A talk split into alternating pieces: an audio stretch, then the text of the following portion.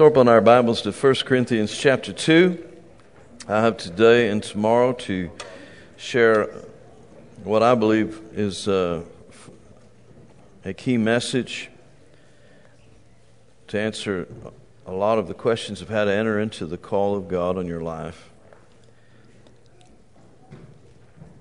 It is for me the one revelation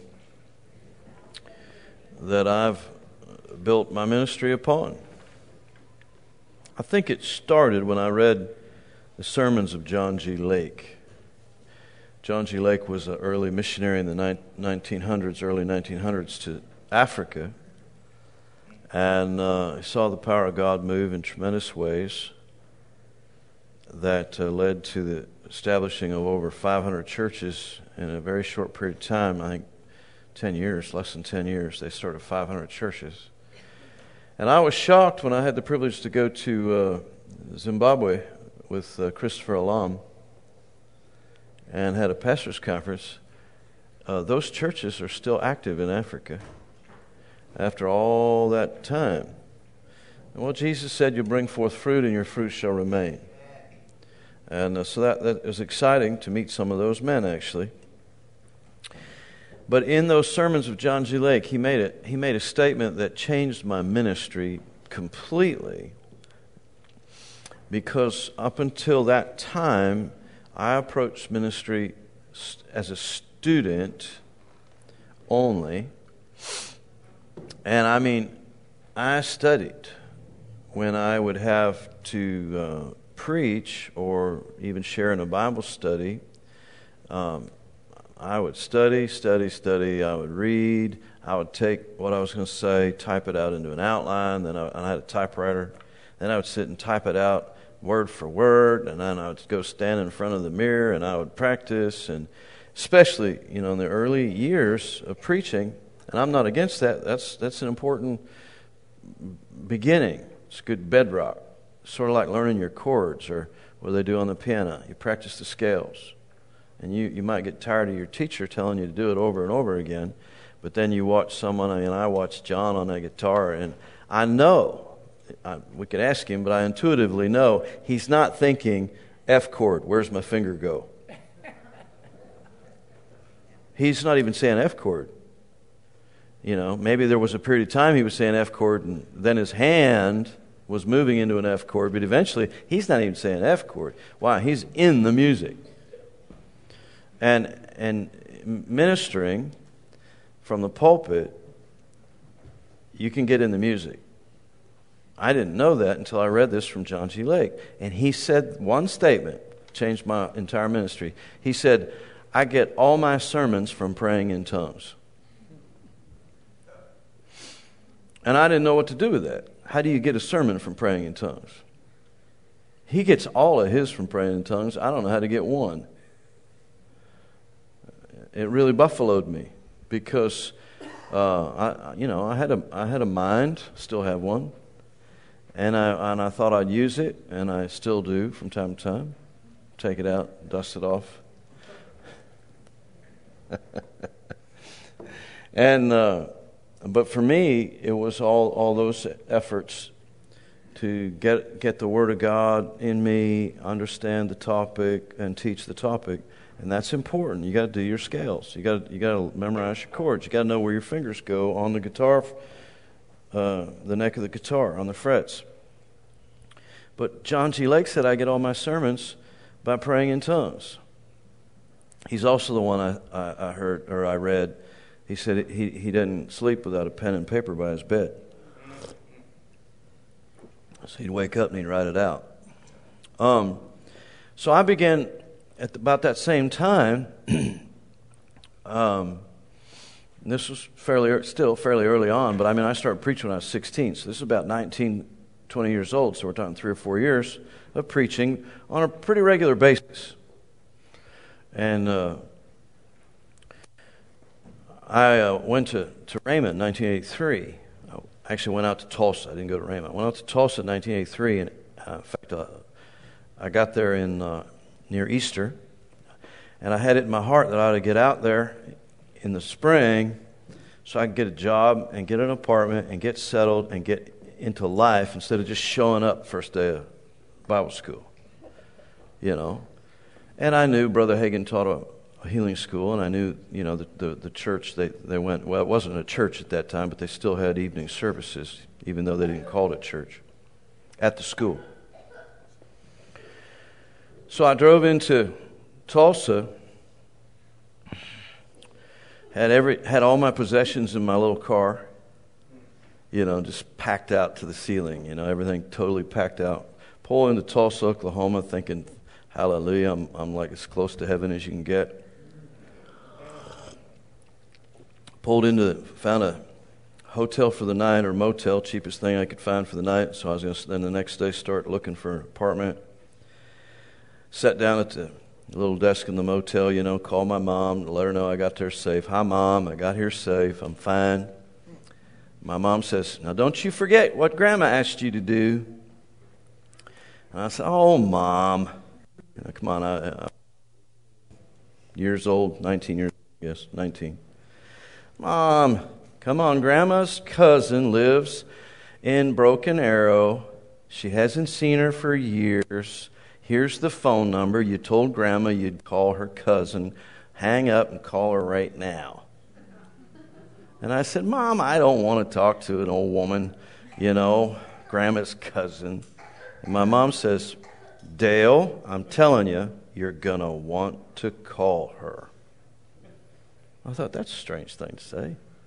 She hung up the phone. You understand, some 19-year-old doesn't want to call Grandma's cousin when you're first time you're free, right? So I dialed the number that my mom gave me sitting in that hotel. Someone picks up the phone and says, good afternoon, Rhema Bible Training Center. May I help you? I'm trying to reach Doris Moyer. One moment, I'll connect you. Hello? Doris Moyer picks up. Brother Hagin's personal secretary.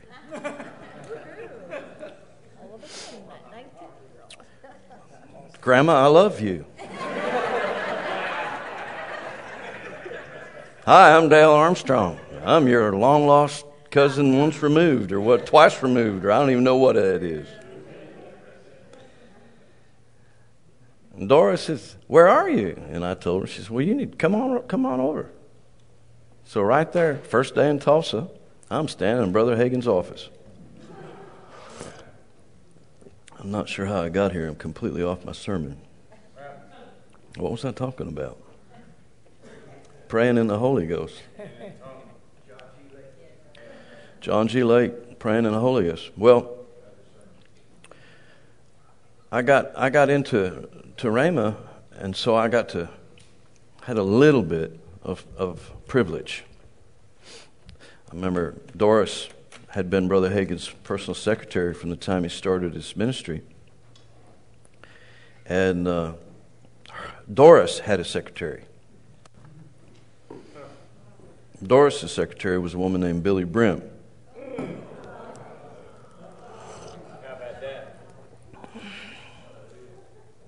So far off my sermon. I'm 19 years old, standing. She brings me into Brother Hagin's into his office. He's not there. He was teaching the healing school, so it would have been 2, 3 o'clock in the afternoon. I'm standing in Brother Hagin's office, and she leaves me alone in there. She says, Brother Hagin will come up. He comes up the back stairs, and I want to introduce you to Brother Hagin. First day in Tulsa. I'm totally freaking out. So I'm looking at, I remember reading, there was something hanging on the wall that was the doctor's testimony of his heart condition. You know, I mean, I'm afraid to touch anything. Yeah. And then I heard steps that were like, I could tell by the echo it was going to come through the door, I could tell his steps that the steps were metal. They were echoing, that had an echo sound. And I could hear those steps coming. And the Spirit of God spoke to me. And he said, I've never called you here. It's not where you belong. which is also what my mother told me before I packed the car and left. True story, and your girl, and my girlfriend. The sexy voice of God.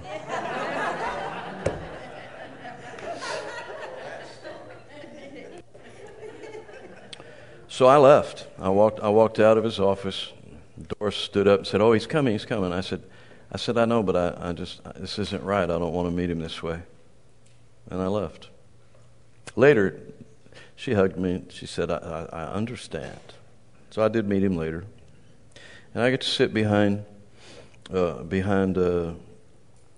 his wife, Aretha, in the meetings. And there was a whole row of Armstrongs, which was also interesting. I found out there were other Armstrongs that supported Brother Hagin. And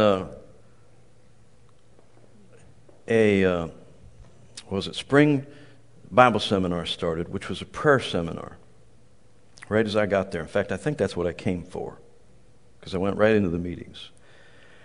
And it was one, first or second day, and a total stranger walked up to me carrying a stack of cassette tapes. Man, I don't know about you guys if you remember tapes, but they were just like, Oh, glory to God. The Word. You could record it. You could keep it. Amen. And this guy just drops these tapes on me and says, "The Lord told me to bring these tonight, and he would show me who to give them to. And I saw you, and I knew it was you. These are for you from heaven. God wants you to listen to these." And he lectured me. I mean, he did. You know, I wish to, and maybe when I'm in heaven, maybe I'll be able to give him a big hug. That'd be great. Maybe he'll hear me preach about it. He'll come up and say, "That was me." That'd also be cool. Because I took those tapes. I'm going to the prayer meeting, get home late at night, finally got an apartment real quick, and I put those tapes in, and I listened to them over and over and over again. I wore those things out. And they were all on Praying in Tongues by a guy named Dave Robertson.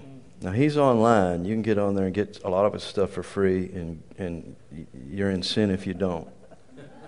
I highly recommend Dave Robertson. And he has a series on meditation that will teach you how to meditate. Meditation, imagery, and delivery. Every preacher should listen to meditation, imagery, and delivery. But he taught me about praying in tongues for releasing the miraculous. I've got this quote from John G. Lake, so I started praying in tongues without understanding why I was praying in tongues. I just knew that it was important. You see, you got to get over the hump that it's controversial. That's the beauty of speaking in other tongues, is it so shocks the natural system. When you come out of that Methodist church, as I did, and you begin to speak in other tongues, you know you're marked, you're weird, you're strange, you're on. In fact, when I got filled with the Holy Ghost and was in the Methodist church, you're of the devil.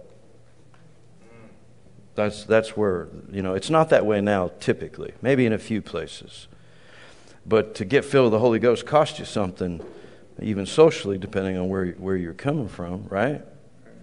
And thank God for that, because I think that's important. I think you need to put your foot down and say, you know, I believe in the Holy Ghost. Yeah. And so I started speaking in tongues, and I saw in the Bible where Paul was expressing the fact he was also from Tulsa when he said, "I thank my God I speak in tongues more than y'all." He didn't say "you'uns." He didn't say "yous guys" or "yous." He said "y'all." Amen. And I began to pray in tongues.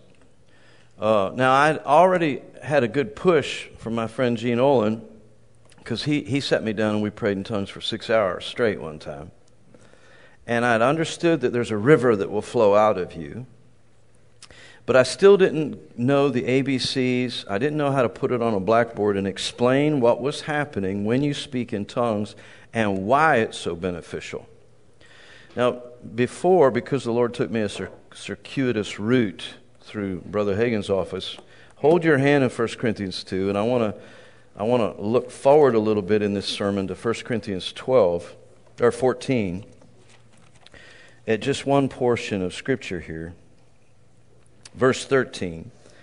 It says, "Wherefore, let him that speaks in an unknown tongue pray that he may interpret." Now, he goes on to explain it a little bit more. He says, if I pray in an unknown tongue, my spirit prays, but my understanding is unfruitful. What is it then? I'll pray with the spirit, I'll pray with the understanding also. I'll sing with the spirit, I'll sing with the understanding also. Now, back up to verse 13 again. Chapter 14 has so many translation mistakes, and I understand some people will look at me because I don't have a master's degree in Greek, etc., etc., etc. But you know what? I can read Greek lexicons. I can read the Greek interlinears. I can cross-reference where it's used everywhere else, and I can also read other Greek experts. And this verse here, 13, has been translated inaccurately or incompletely, might be a better word, to our detriment. And it gives us the mentality of saying, this is how most people interpret this verse. Whenever someone speaks in tongues, then you need to pray again, Lord, give me the interpretation. So that there's two distinct prayers going on here. One is the praying in tongues, and then there's a prayer for the interpretation. Let me give you the Dale Armstrong New International Fire Passion Version rolled into one. And it's simple. Wherefore, let him that speaks in an unknown tongue pray with the intent to interpret. What I've found out by practice in life is that when you pray in tongues with the intent to interpret, you will. Most people don't understand or recognize it. The simplest way to step into this and to experience it is in a day of prayer. Lock yourself in a room, I double dog dare you, and take an hour and pray in English without looking at your Bible or your list. What will happen is you will pray your mind empty. You'll pray for me, my wife, my children, us four and no more. You'll pray for Uncle Clarence. You'll pray for what you remember on the news. You'll pray until you can't think of anything else to pray for. And you're basically on empty with English in your praying. Then shift over into tongues. And you spend 15 minutes, once your mind's empty of what you're praying about, you pray for 15 minutes in tongues, and your mind will fill back up again.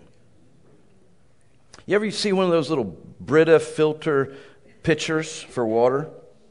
And you pour the water in it, and it just kind of trickles out at the bottom, filtered. You know, you put all the water in, and then it just filters, and it just trickles in. When your mind is empty and you pray in tongues, it starts to trickle down a little bit and fill back up. It's the quickest and easiest way for a believer to experience tongues of interpretation is in the prayer closet. Because you'll begin to pray in tongues for 15 minutes, and all of a sudden you'll remember you forgot to pray for Sally. And you can say, where'd that come from? I'll tell you where it came from. It came out of your spirit. It came up by the Spirit, and it came into your understanding. Now here's the point. Don't just walk away saying, I prayed in tongues and I'm happy. No, go on and pray for Sally. Never forget one time, I think Bob was there. He might not have been. I know Randy Ellsworth was there. I know a few others were there. We had our little minister group in my house. It was on Garden Street. And we were in the living room, and I said, let's just pray in tongues for a while. And we were walking back and forth, all of us, Bruce, and I know Bruce and Randy were there. You'll have to tell me if you were there. What's that? Rich might have been there. And we're just pacing back and forth, praying in tongues. And every once in a while, I'd pray out in English. Somebody else would pray out in English. And I was doing exactly what I was talking to you about. I prayed out my English until I'd prayed out. Then I pray in tongues. My English just starts coming back up again. Then I pray out in English.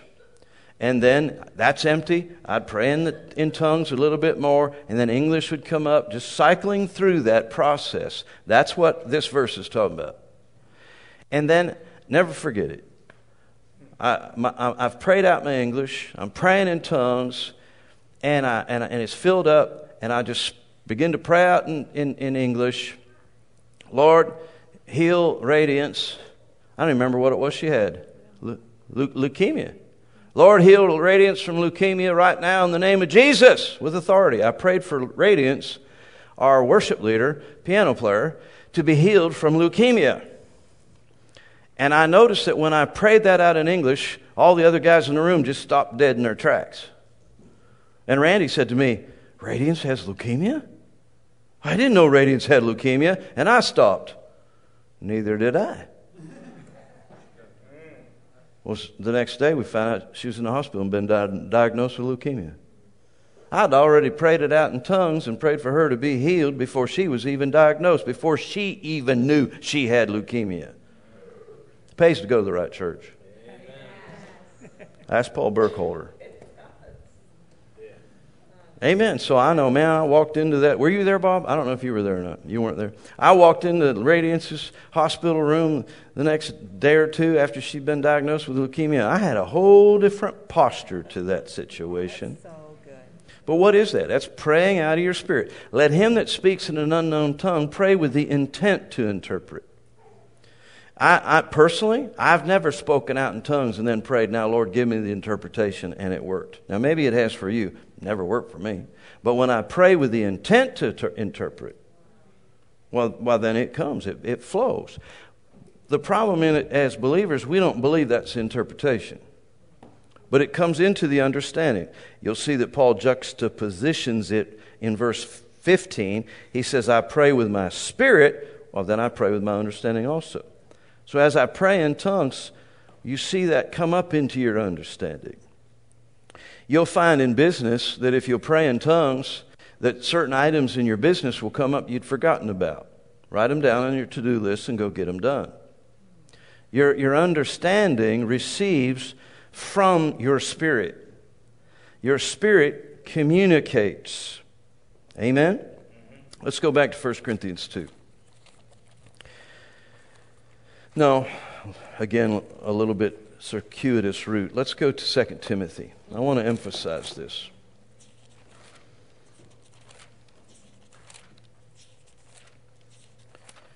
'My faith rests in a very peaceful, quiet way now that I have a fuller understanding of how big God is. I love the good fight of faith. One reason it's a good fight of faith is because we win. You know, and I agree, I hate fighting a weak opponent. Who, you know, I mean, I remember my last year in high school football. I didn't want to play somebody's JV team. I wanted to play the champions of the state, even if they creamed me, right? I like conflict. Hallelujah. David ran towards Goliath. But I also rest in the fact that it doesn't matter how bad it gets, God saw the end from the beginning. No matter how big the temptation, test, or trial, there's a way of escape if I look for it, because he's been here before. He's seen it. 2 Timothy chapter 1, verse 9 says, he has saved us and called us with a holy calling. And it's not according to our works. You want to know why it's not according to your works? Because God already knew all about it before you were born, so how could your works have anything to do with it? Right? I mean, if God didn't know about it and you want to pull a surprise on God, then you could attribute that to your works. But he knew all about it. Why? Not according to our works, but according to his own purpose and grace, which was given us in Christ Jesus when we fasted 40 days, got rid of our jewelry, cut our hair, wore long dresses, and if you're a woman, put your hair up in a bun, and met all the expectations of what it takes to really, truly be holy. But that's what people think. Now, all this was done before the world began. Before the world began, he knew your name. Now, you know, if you're an astronomer, there's a whole other realm. You know, before the world began, he knew when he slung all that out there and there was this rotating axis business going along a linear path that all these universes weren't going to collide. That in itself is probably actually bigger and more astonishing than the red blood cells in your bloodstream, if you want to talk about mathematics. I mean, God's expanse. Our finite brain cannot wrap itself around an infinite God.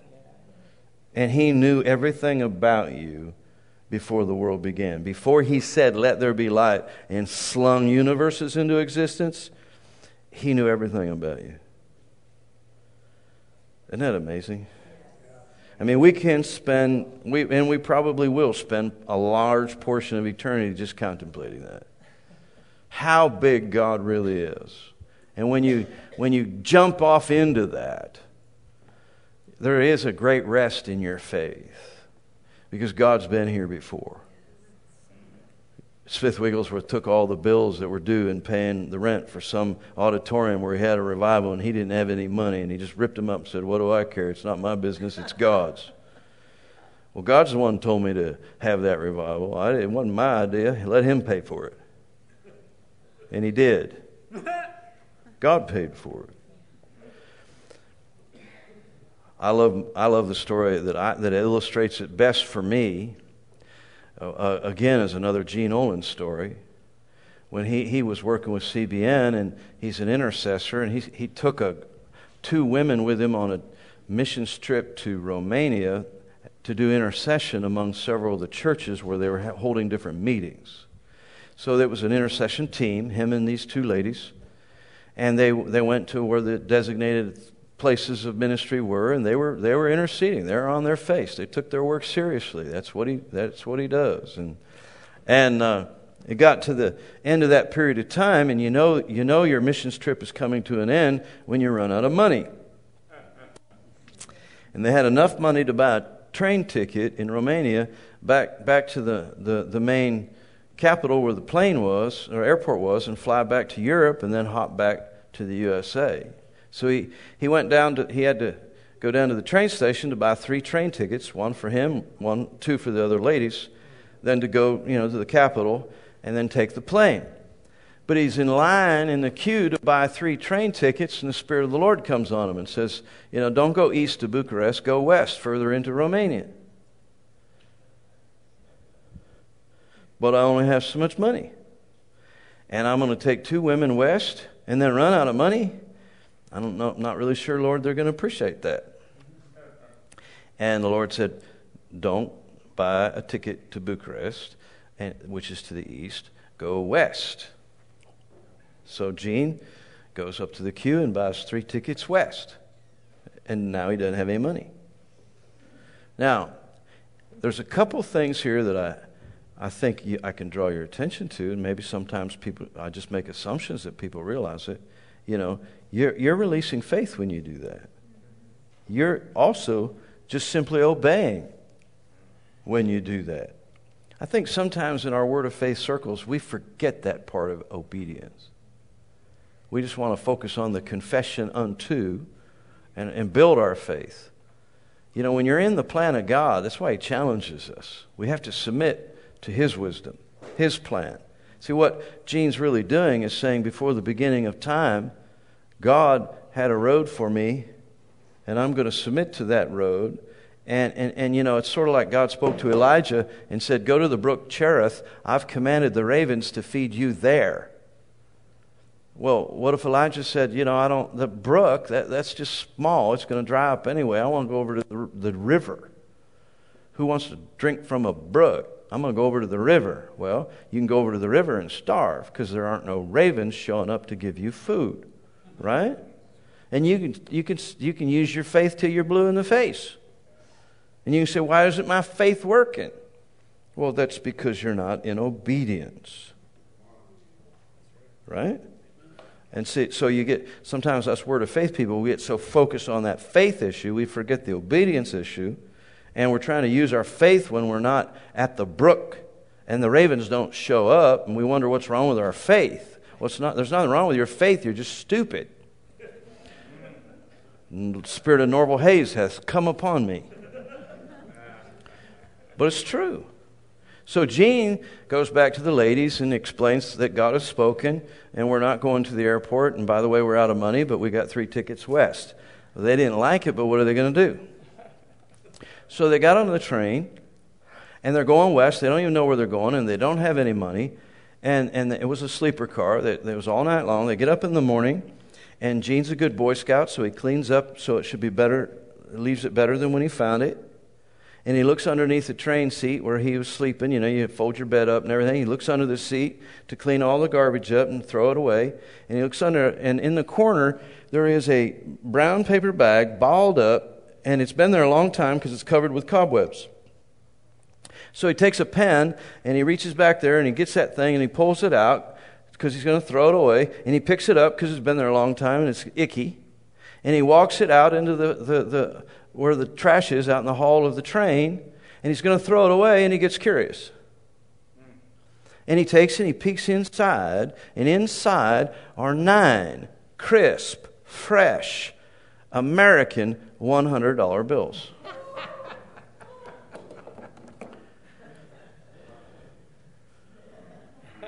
I'm wondering if there's a miracle under your seat. Well, there is if you're in the flow of God. I told him, one day I'm going to do that. I've preached that all over Russia, and all them Russians, they've gotten up and picked the chair up. One day I'm going to do that. That'll be yeah. Anyway, it's kind of fixed. Terry never looks. Oh, you're married to me. Yeah, well. Thank you, honey. So to me, that just exemplifies the fact that before the beginning of time, God knew his servant was going to be there. His servant was going to need money. His servant was going to be on a train. His servant was going to be in that car, in that seat. Let's put the bag there. God can do that. Amen. Now, you could have just passed that miracle by and said, no, you know, I got to get these ladies back to the airport. We got to get back to America. Never would have seen the hand of God and would have missed the flow of God's purposes. And I think we all understand it. Actually, it could have been pretty easy for that to happen. And if we're honest, I wonder how many times I've gone to the airport and I didn't take the plunge and get into the flow of God. Right? But from the beginning of time, God knew. God knows where you need to be, and He prepared ahead of time. Let me say it another way. Before your biggest problem existed, God had eternity to think about how to fix it. You were happy last week, but now you have a problem this week, and it's caught you by surprise in 3 or 4 quick, short days, but God's known about it for eternity.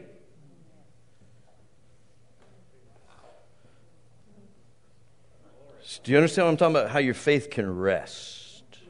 I know my Lord's been here. The other analogy that helped me, or example that helped me, was one time I was driving into Washington, D.C. to preach for Matthew Allender in a house group. He used to live in a discipleship house 3 blocks from the Capitol. And it was a great place. It was full of young interns and university students and all guys. There was like 9 or 10 of them. And they'd have Bible study together. And I'd come down and teach them. But the one thing I learned about D.C. is the parking's just horrible. And to try to park in that area, you know, you might as well park, you know, a mile and a half away and walk on most occasions. So I got into the habit, you know, I'd get out on the outer ring of D.C. and I'd start praying, Lord, I need a parking spot. And I had a couple victories, which was exciting to me that God cares about parking spots, right? And I'm driving down there this one time, and I don't know why I forgot to pray. All of a sudden, I'm a block away, and I hit a red light. I literally am about a half a block away because I'm going to turn right, and I'm going to be right where his house is. And I realized, oh, man, I forgot to pray. Lord, quick! I need a parking spot! And then it hit me. Quick? He's had an eternity. I got 30 seconds. He's had an eternity. I just started laughing. I mean, it just hit me so funny because I'm distraught. I'm out of sorts. Oh, Lord, quick. I need a miracle. And it ain't no quick to him. And I turned right, and I drove out in front of Matt's house, and a car pulled out right in front of me, and I just pulled right into him, and I am looking at Matt's door. And I'm sitting there saying, before the beginning of the world, he knew I needed a parking spot. Now, sometimes I don't tell the rest of the story on that one. Because again, remember what I said earlier, I think it was even on Monday. You don't just walk on water to play with the gifts. I sat there because I was early, and I worshiped the Lord, and because I was right there, one of the members of the house came walking up. He was the first one. It was locked. I knew it was locked. He came from work early, and I watched him come up the sidewalk, and I knew who he was. I started praying for him when I could see him about 30 yards away, and as he got closer, I saw he was weeping. And I got out of the car, and I ministered to him, and we went into the apartment or the house, ministered to him, prayed with him, cast the devil out of him, got him set free, and he's still free today. So, I mean, see, it's not according to your works. What is it? His purpose. I asked him for a reason. It's his favorite word, purpose. See, there's purpose in what you do. There's purpose. And there was a purpose in that parking spot. And I know some of the classical denominations, they just freak out to think you prayed for a parking spot. See, I believe my parking spots have purpose. I believe the way my dog barks has purpose. I mean, I'm watching how the wind blows the waves of grass because God's moving. You can think me funny if you want, but just God is bigger than you. There's no coincidences in the kingdom of God. There's meaning. There's a collision of purpose. So if you can at least concede to the fact that God knew about your life before you were even born, now we can go to 1 Corinthians 2. I mean, did you know there's a book written?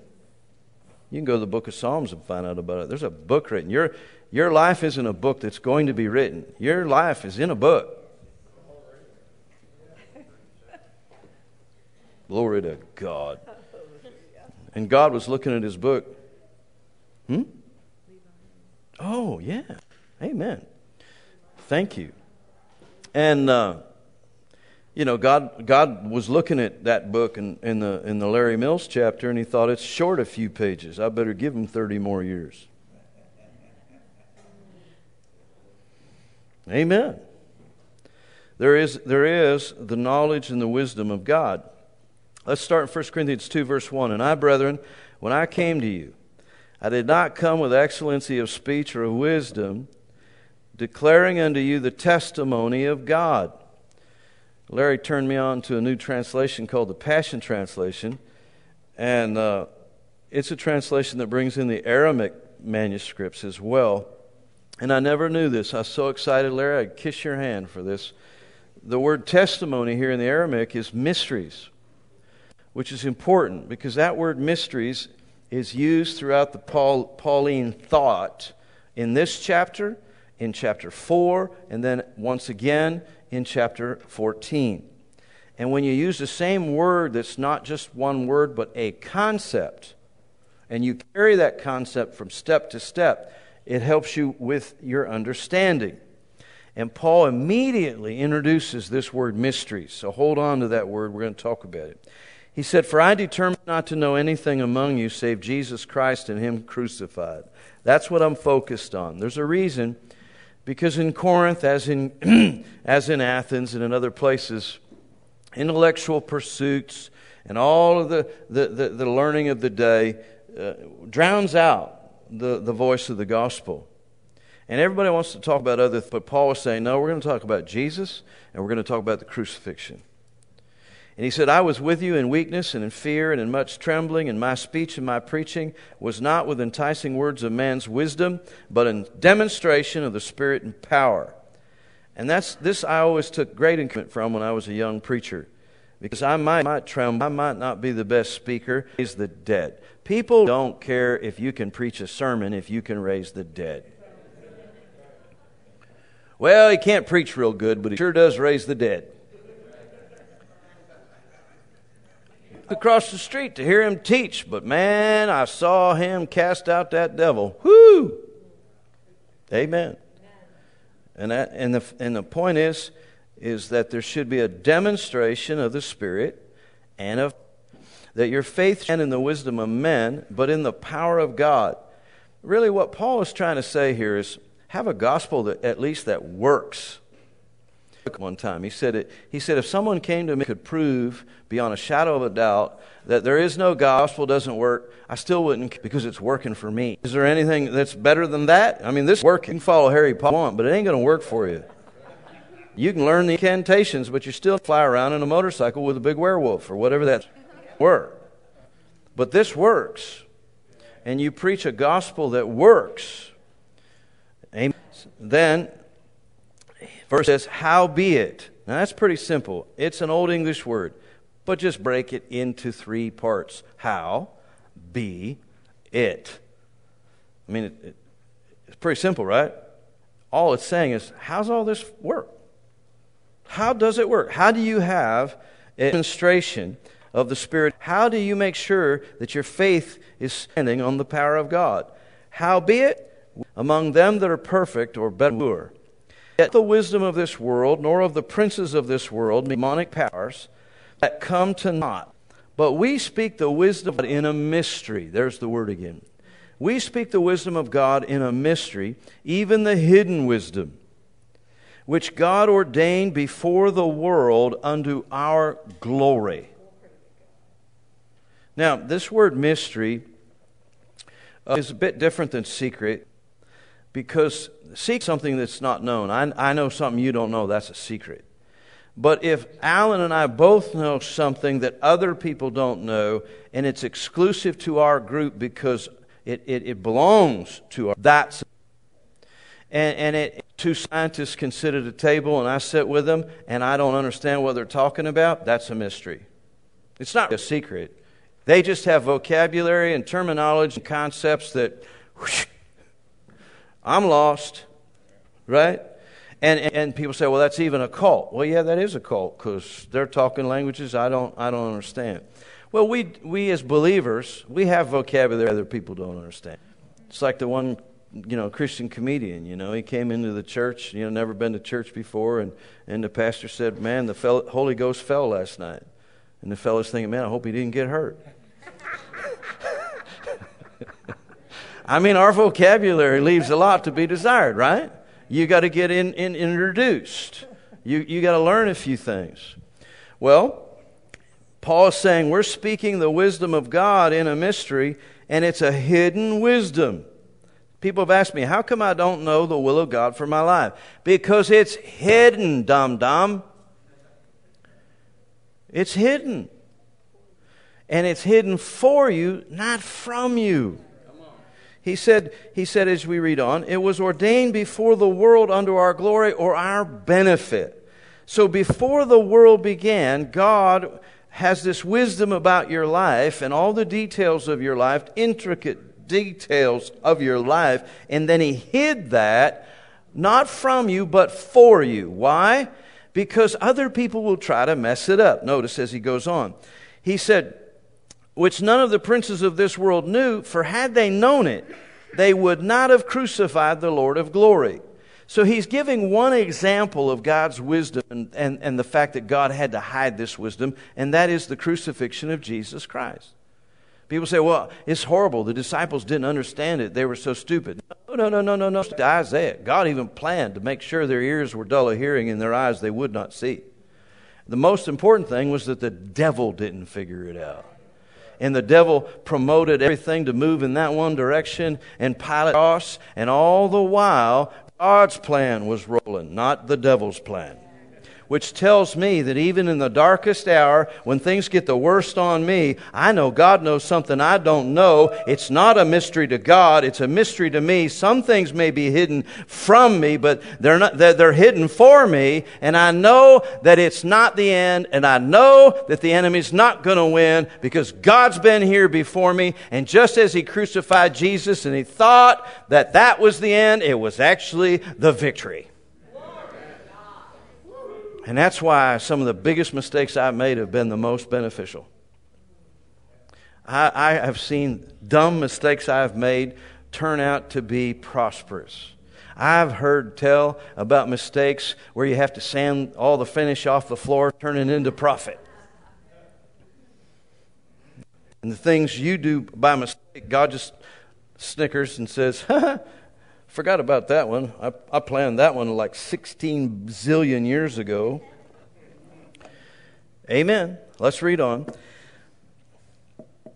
Verse 9. But as it is written, eye has not seen, nor ear heard, neither have entered into the heart of man the things which God has prepared for them that love him. Now listen, let's just pause for a minute, because I know there's a lot to take in, and it sometimes blows the fuses of your mind. But let's back up a little bit. So God, before the beginning of the world, knew all about you. That's called his wisdom. He knew where you were going to be born. He knew how you were going to be raised. He knew what troubles you were going to go through. He knew your physical challenges. He knew everything about you, right? And he took this wisdom about your life and he hid it. In a minute, I'm going to tell you where he hid it. He didn't stuff it under the throne. He didn't put it in a safety deposit box. But he hid this wisdom somewhere, not from you, but for you. Because he didn't want the devil to read it before you got to read it. And he didn't want the devil to thwart it or to get involved in it at all. So he encrypted it. We could safely say that, right? Yeah. I think we need to get into the technology age of our vocabulary. I loved a billboard I saw that said, believe on Jesus and he'll delete your sins. and I thought, yeah, amen. I think maybe he'll format my hard drive and renew my mind. Amen. He'll upgrade my operating system. Amen. Glory to God. So God hid this wisdom so the devil couldn't get it.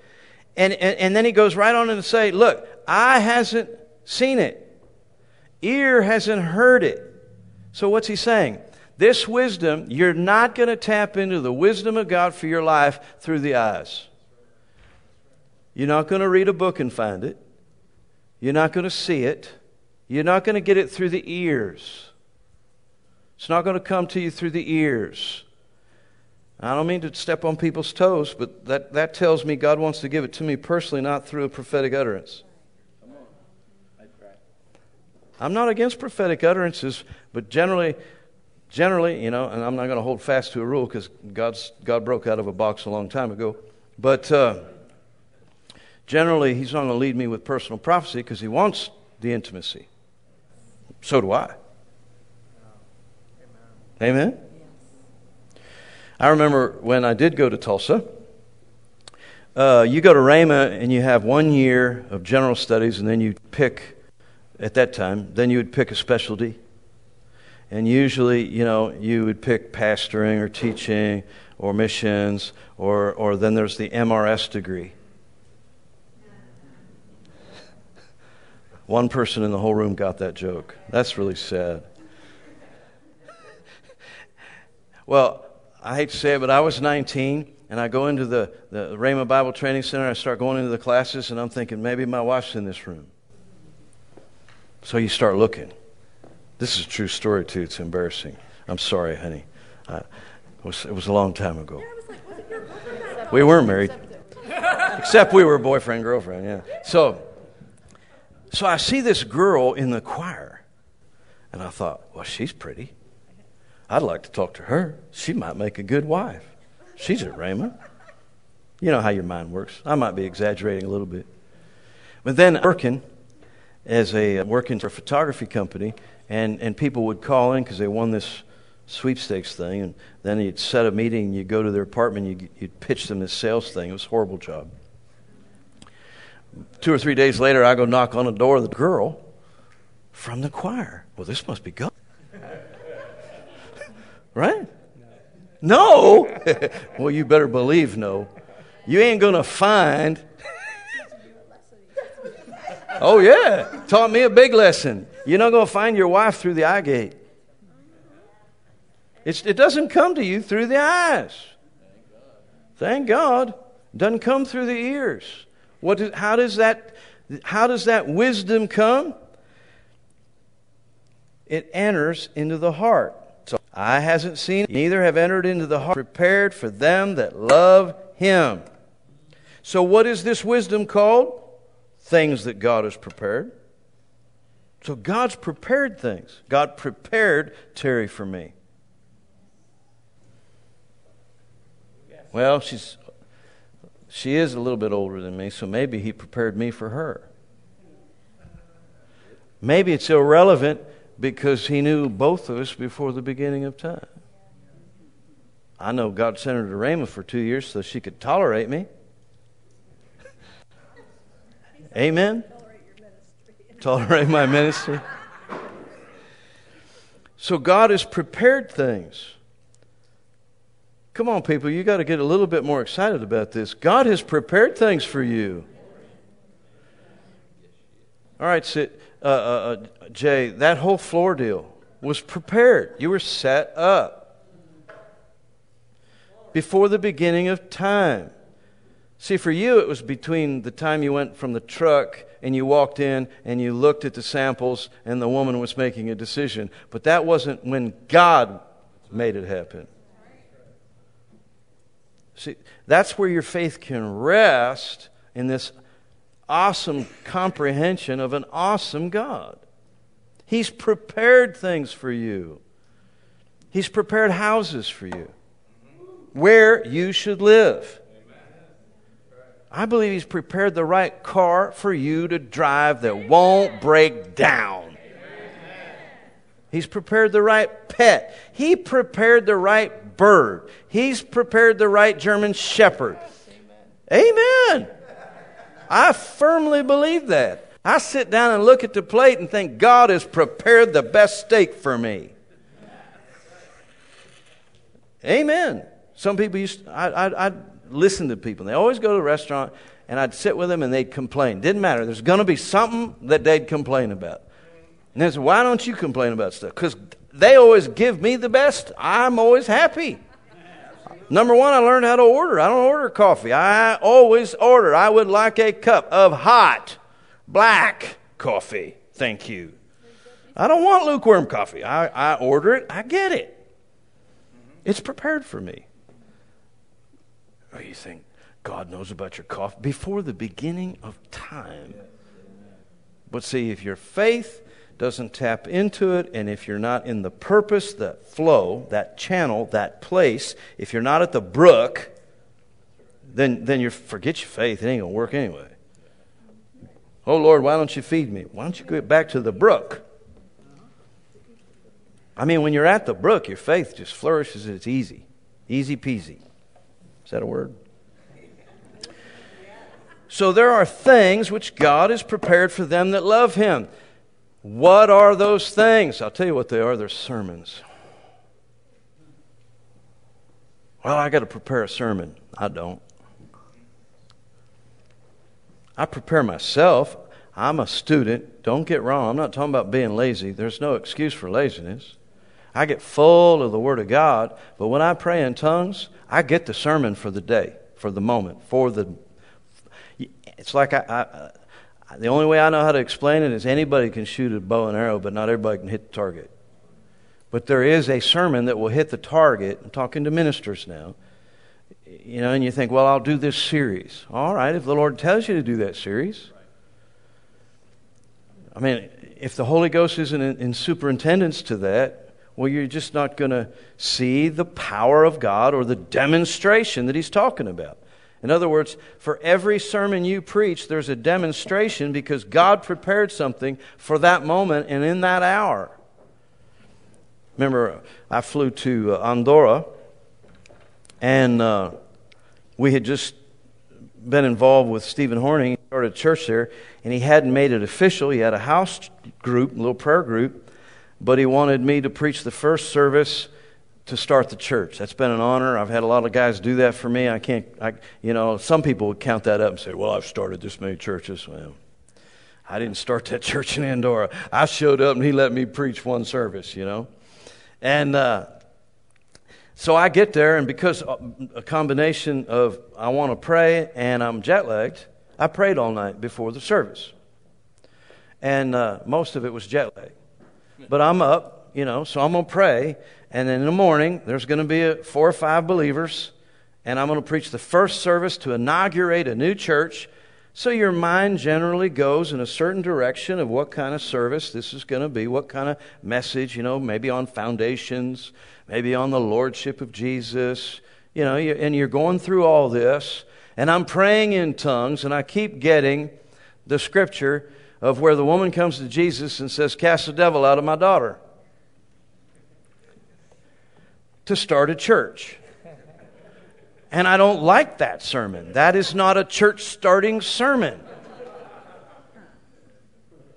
And so I push it aside. That's why it took all night. Because I'm stupid. I could have just resigned myself to obey the Lord and had a nice night's sleep.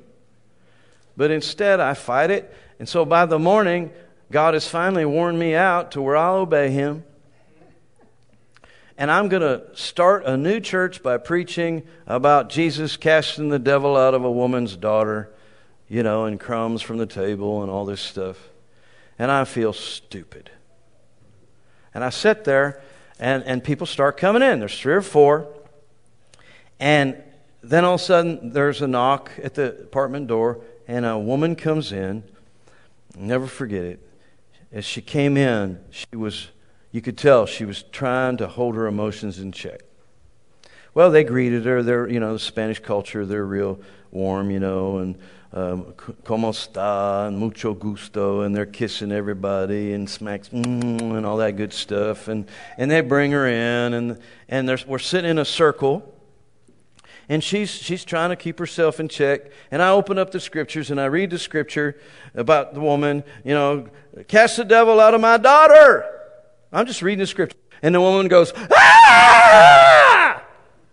That was the whole sermon. Because she then starts to tell about her demon-possessed daughter, who for 3 days has been chasing her around with a knife, almost killed her. She finally got the knife away from her. She's speaking with a man's voice. She locked her up in a closet in their apartment, and she's pulling her hair out. She doesn't know what to do.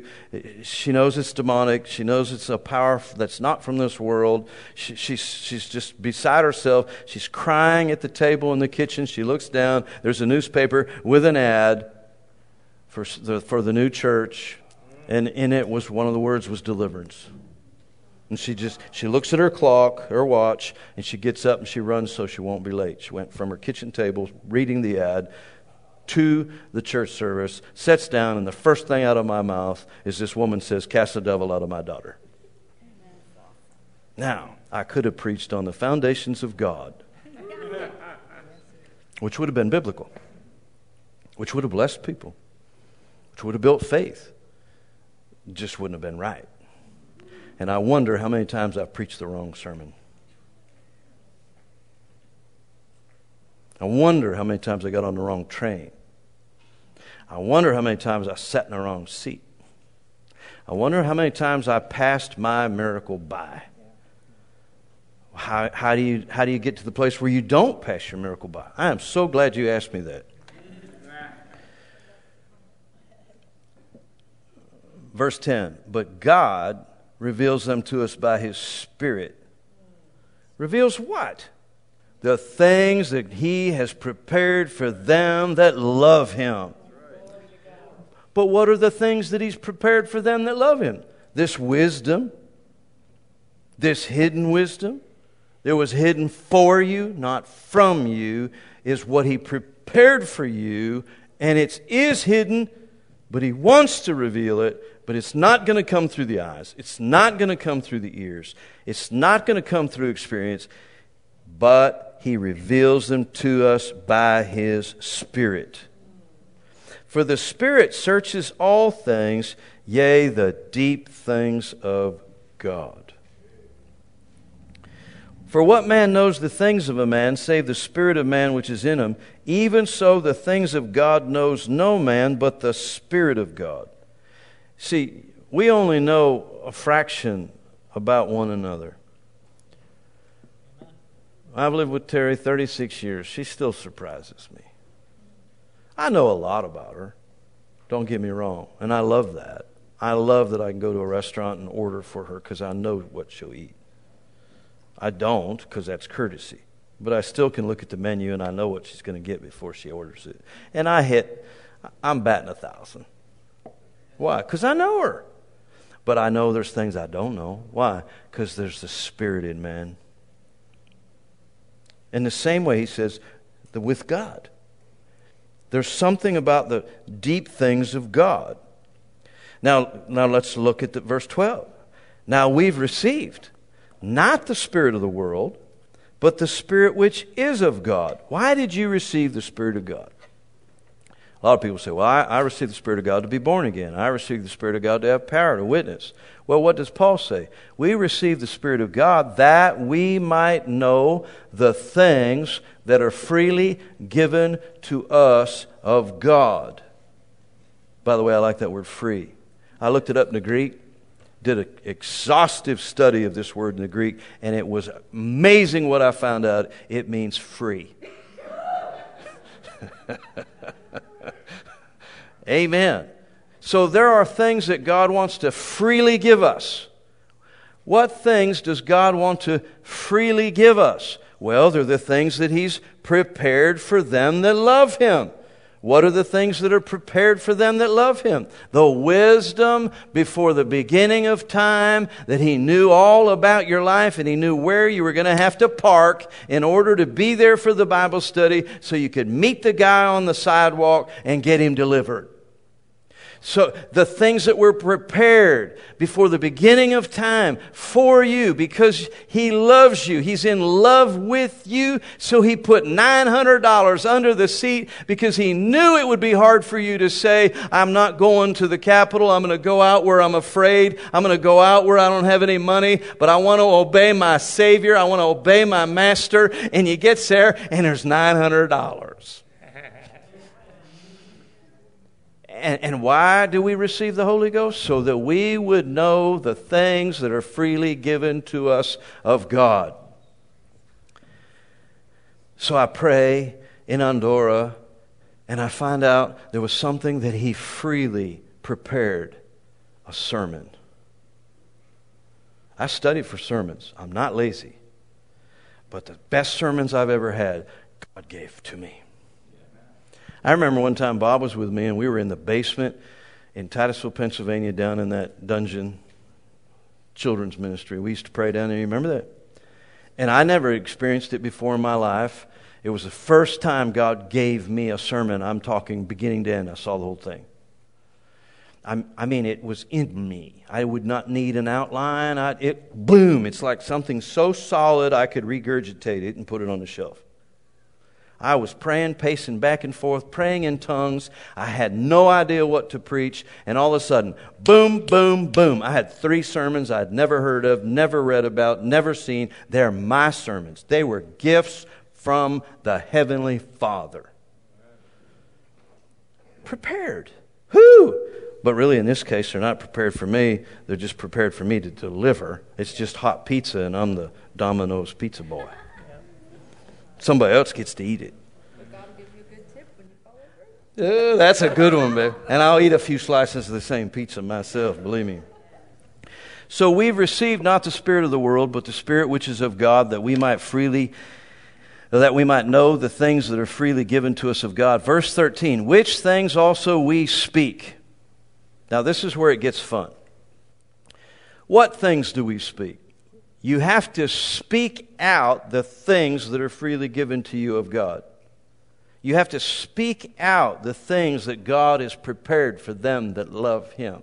You have to speak out the wisdom that was hidden, not from you, but for you since the beginning of time. You have to speak out these mysteries that are billions of years old. But you have to speak them out. How do you speak out something you don't know? Which things also we speak, not in words which man's wisdom teaches, but which the Holy Ghost teaches. Now, I can learn to speak through man's wisdom. You can learn to speak another language. You can learn to say words that were foreign to you once but now have meaning. You can even learn to say words that are hard to say, hard to pronounce, and people will laugh at you, but you can practice it until they stop laughing. It's like the Russian word for hello, здравствуйте. It's like the hardest word in the world. They know you're a foreigner. But God's brought me to a place where they don't know I'm a foreigner. It feels good. How'd I get that? By saying здравствуйте like 9 million times.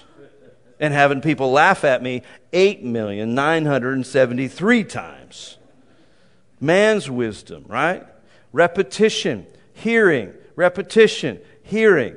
I remember sitting in a pastor's apartment and his little 6 or 7 year old girl gets in my lap with her little, what's the name of that little bear book? You open it and it's a little bear and he's in the house and all.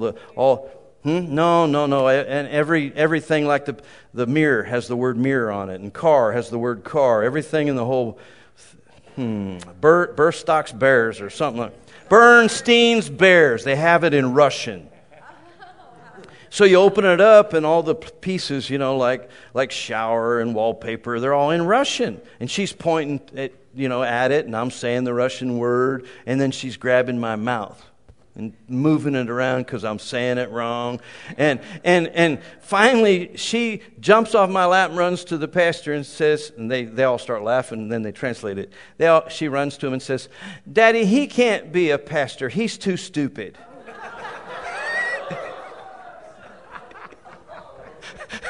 Yeah, well, with Russian, I was too stupid. I couldn't say any of them words. Man's wisdom will only teach you repetition, right? But these words that you're going to speak don't come through man's wisdom. They're words which the Holy Ghost teaches. Now, I only know one word, one vocabulary that the Holy Ghost teaches. I know with you, I don't have to belabor this. You have to belabor it with some theologians. And as you go through the next 3 verses, just trust me. Maybe tomorrow we'll take the time. I can incontrovertibly prove to you that this is referring to speaking with other tongues. There is a vocabulary, there is a language of the Spirit. And when you speak in tongues, you're speaking out of your spirit in a language that the Holy Ghost taught you. Now here's what's taking place. Turn with me to 1 Corinthians 14.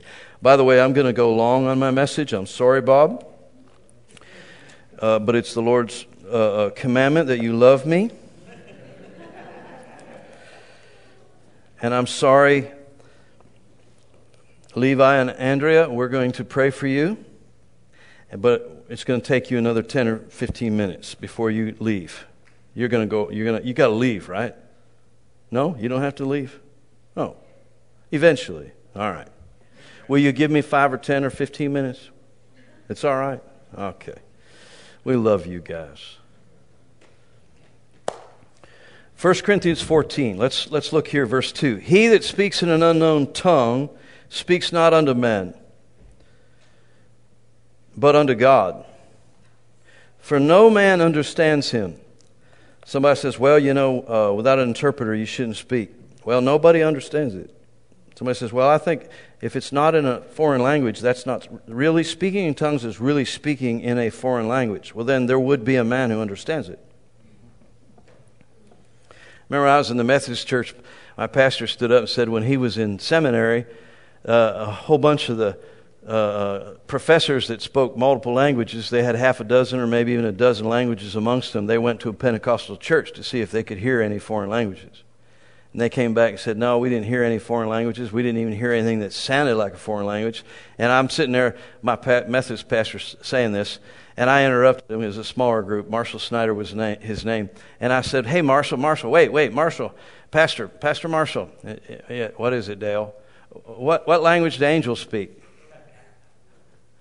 It's 1 Corinthians 13. Paul said, if I speak with the tongues of men or of angels. So speaking in tongues is just an angelic dialect. I don't care how wise you are or how many languages you've learned. I don't know. Do they teach angel at your college? Right? No man understands him. So let's just get rid of some of that dross, this false opinion about speaking in tongues. Well, if you're speaking in tongues, it's a foreign language. Well, it could be. It could be. But it doesn't have to be, or it could be an angel's language. I don't know how many angels, maybe angels got more than one language. I mean, I don't know. But one thing I know is this type of speaking in tongues, no man understands him. All right? But, or how be it, in the Spirit he speaks, what? Mysteries. Now, it's the same word, same book, 1 Corinthians, same author, Paul. He's used this same word in reference to God's wisdom before the beginning of time. What was that wisdom before the beginning of time? The plan of God for your life that He hid not from you but for you. And what was in that plan? All the things that He's prepared for you. These good things He's prepared for you. What are these things that He's prepared for you? All the things that He freely wants to give to you. Freely. Again, don't forget that word freely. It's a great Greek study. It's free. There's free things. Free, take one. Only with God it's like free, take them all. Amen? And so he that speaks in an unknown tongue speaks in his spirit mysteries. When you speak in tongues, you are praying out the wisdom of the plan of God for your life that He prepared for you to walk in, the presence He prepared for you to unwrap, the sermons He prepared for you to preach. You're praying out the wife He prepared for you to marry. You're praying out the business He prepared for you to run. You're praying out the finish that he wants you to put on the wood to make the woman happy so she gives you another job in Florida. You're praying it out. And no man understands it. Why? Because it's none of their business. Why does no man understand it? Because if they could have understood it, they would have stopped Jesus from being crucified. The whole point is it's secret. But it's not hidden from you. It's hidden for you. And the more you pray that out, I've found, the more coincidences I have. It's amazing. I realize they're not miracles. They're just coincidences. I understand that. But the more I pray in tongue, the more coincidences I have. And I love it. I love it.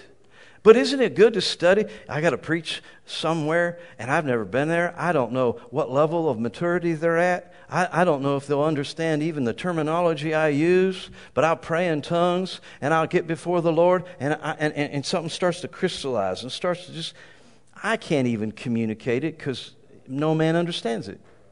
But it just starts to float up, and I get a piece of it. Maybe it'll just be a verse, or maybe it'll be a phrase. Maybe it'll just be an image. But I get that little piece of it, and I keep praying, and it comes into focus. It gets larger. It gets bigger. And then all of a sudden, I got a sermon. People say, well, how do you do that? It's easy. You just pray in tongues. Why? Because before the beginning of the world, God knew I'd be in front of that group of people, and that there would be specific people in that congregation who were crying out to Him and using their faith, and they needed that answer, and it would be there. I think I told Larry and Kay this, but maybe not. I was in Washington, D.C., and ministering in that same little house group, and really blessed because at the same time, Lester Sumrall was going to be preaching at a church of a friend of mine. Same black church I talked about where I gave the tongue with interpretation. They became our friends. They came up and did a marriage seminar and preached for us. And I went back and preached for them again and so on and so forth. So he's having Lester Sumrall come in. So I'm teaching in this little house group, and then in the evenings, Lester Sumrall. So I'm excited. I'm actually in the discipleship house, and I get a phone call from Kay. And I don't. It's been so long ago. Basically, the phone call was, "Please pray. There's an emergency. We got kicked out of Bulgaria, and Larry went back, and I don't know where he is." Somehow he got back into Bulgaria. I'm thinking I'm portraying it fairly accurate. Yes? Yes. Anyway, so Kay reached out to me and, to pray. So I'm praying. And I go right from there into the church service, and which was fun because I go to the green room, got to meet Lester and sit with him. He had his grandson with him, this orange-haired, red-headed, carrot-top young man, and Lester always scared me.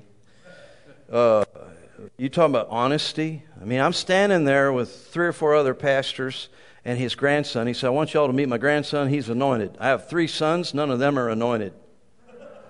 There's not a lick of anointing on any of them, but my grandson's anointed."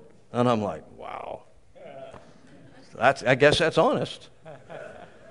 And so we go from there into the sanctuary, and I'm sitting on the front row next to the pastor, and Lester gets up to preach, how he is, 30 minutes, man, he's done.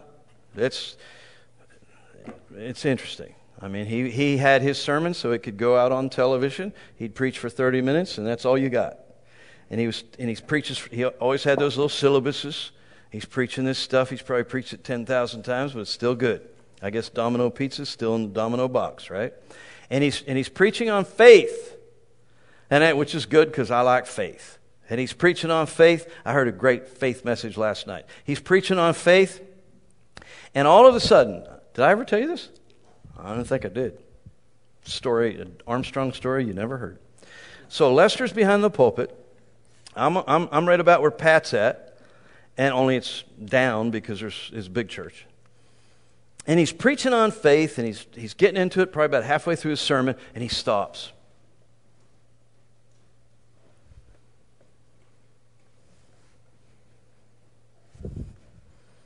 "Did I ever tell you I have favor with the government of Bulgaria?"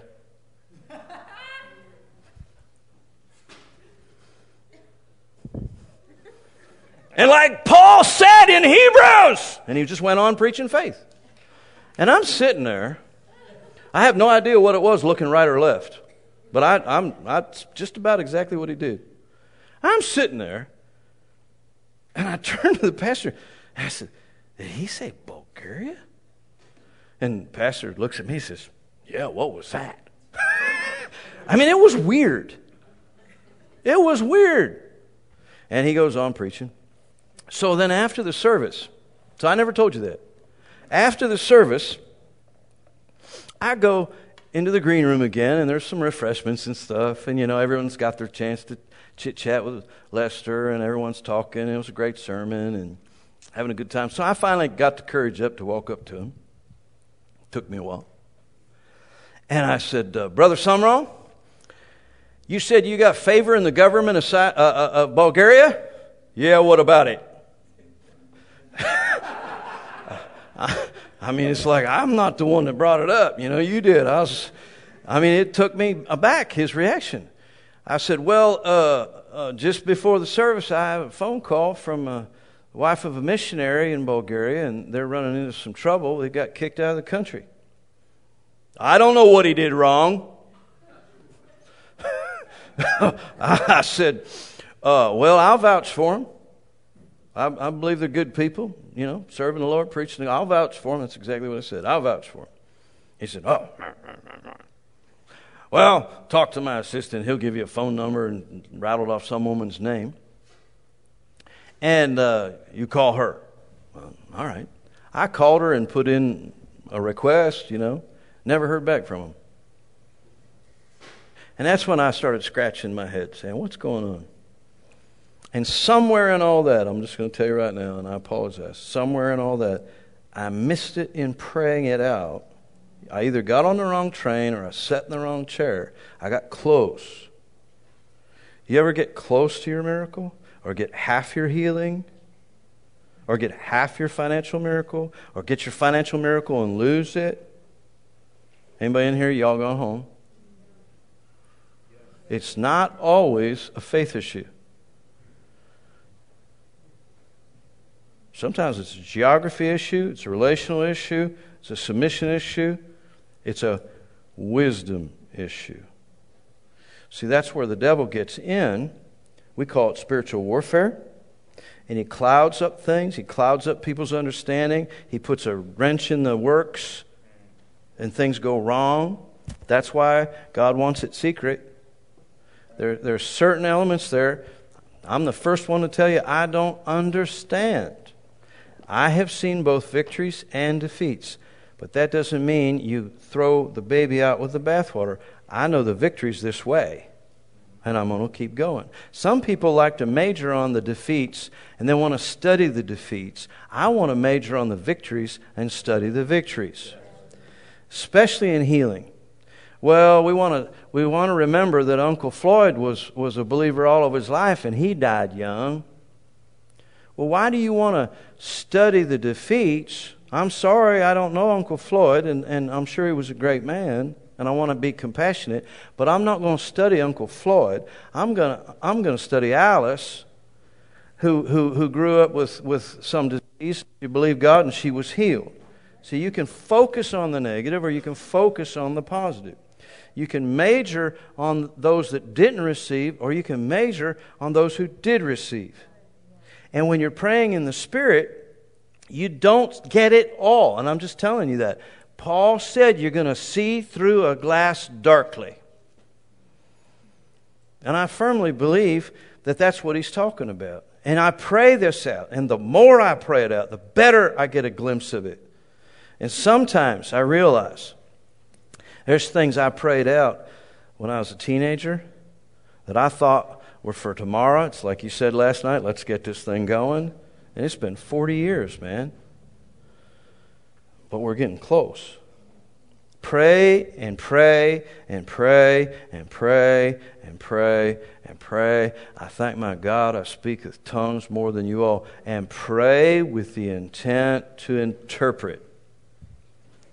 And I spend a lot of time praying in tongues now, more than I ever did before. And I do. I see faces. You will see faces. You will see places. You will see street signs. You'll get a revelation from the Word. I'll meet people and shake their hand, and there's a flash of light.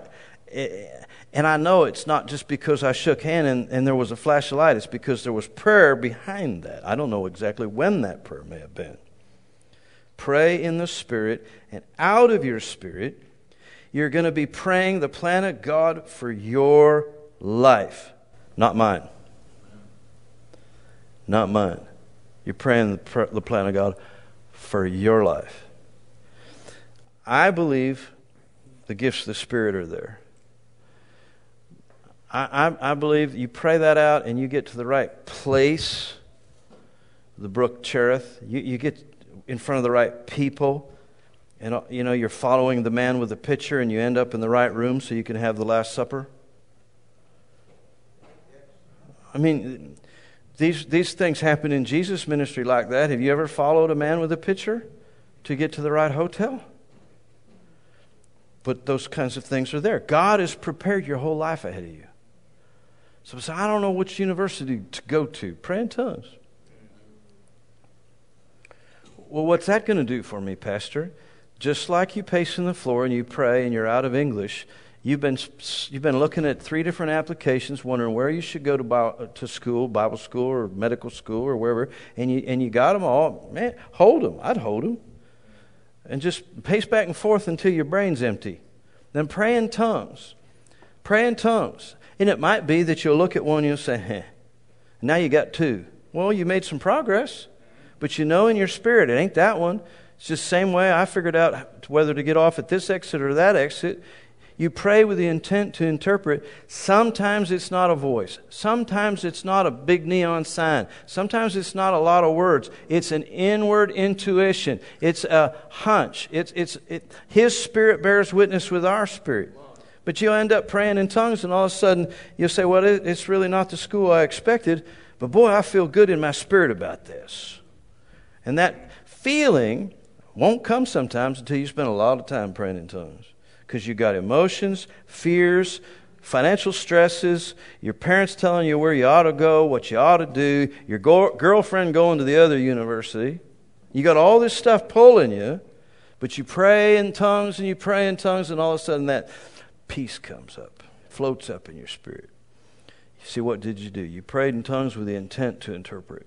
And that is the interpretation. And you look at that and you think, yeah, that's where I'm going. Now guess what? You believe God for the money to pay for that university, and it comes in easy.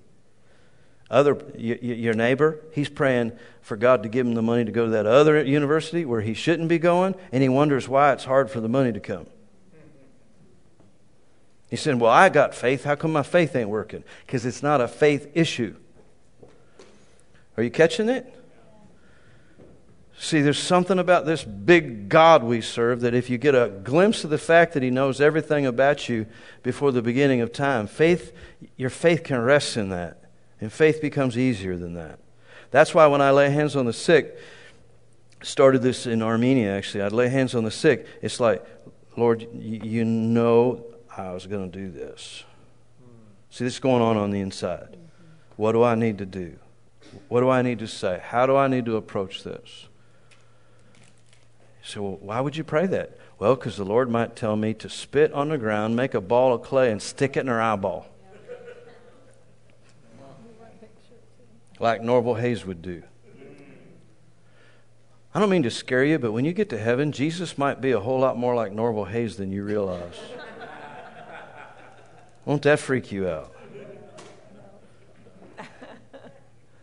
Or maybe if I pray in tongues, I'll say, now, stick out your tongue. And I'll spit on her tongue. I've never done that yet. Jesus did. Now, you try to think of Jesus actually doing that. He spat on the man's tongue. Man, Ted Koppel's going to do a documentary on you. Right? Or putting dirt in a blind man's eyes and then telling him to go wash. Not only, but the one that I had a belly laugh till it hurt was when I read in the scriptures where two blind men followed Jesus home, and I'm meditating on that. I fell into a fit of laughter. I'm trying to imagine two blind men. Have you ever had two blind men follow you? Was Jesus like going slow? This way. What were they following? Were they reading his tracts in Braille? I don't know, but they got there, right?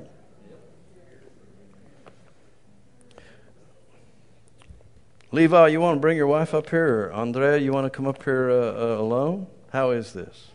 We have a graduate of LTS. We're going to pray over several others either tonight or tomorrow. In Armada, the Lord dealt with me a long time ago about making Armada unique in the way you enter. We don't put a billboard up and make it easy. We have a simple rule. Two existing members of Armada need to vouch for you. And you get a letter of recommendation, and then that's the way you become an official member of Armada as a minister of the gospel. And another way is through the Armada Commission, which is a dream God's given to Bill and I, which I believe still is worthy of resurrection. Amen. I've had some people talking to me. Bill, take him 5 seconds to be ready for that. Then also I was approached by Kelly. Kelly's over here. Yeah, why don't you come up, Kelly? Kelly is the administrator and leader of the Leadership Training School. And how many graduates have you had recently, I guess? We had 4 this year? Three this 2012, we've had close to, I want to say 20 some.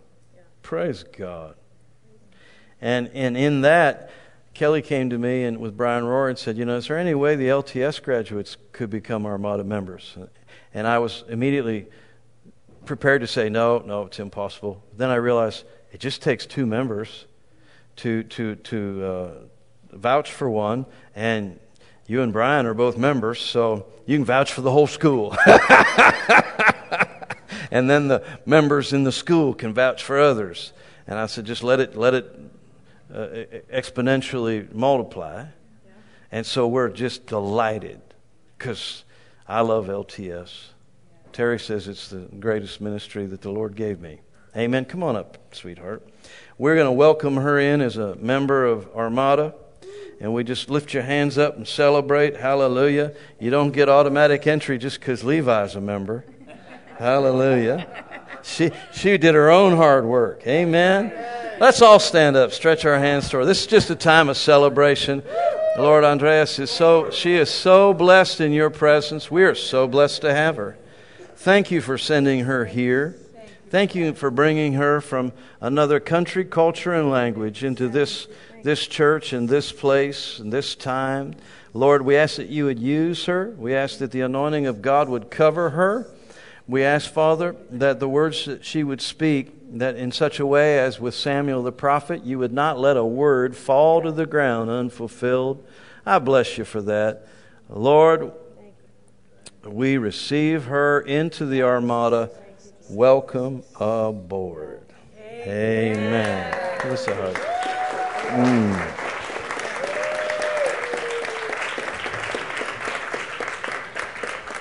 Congratulations.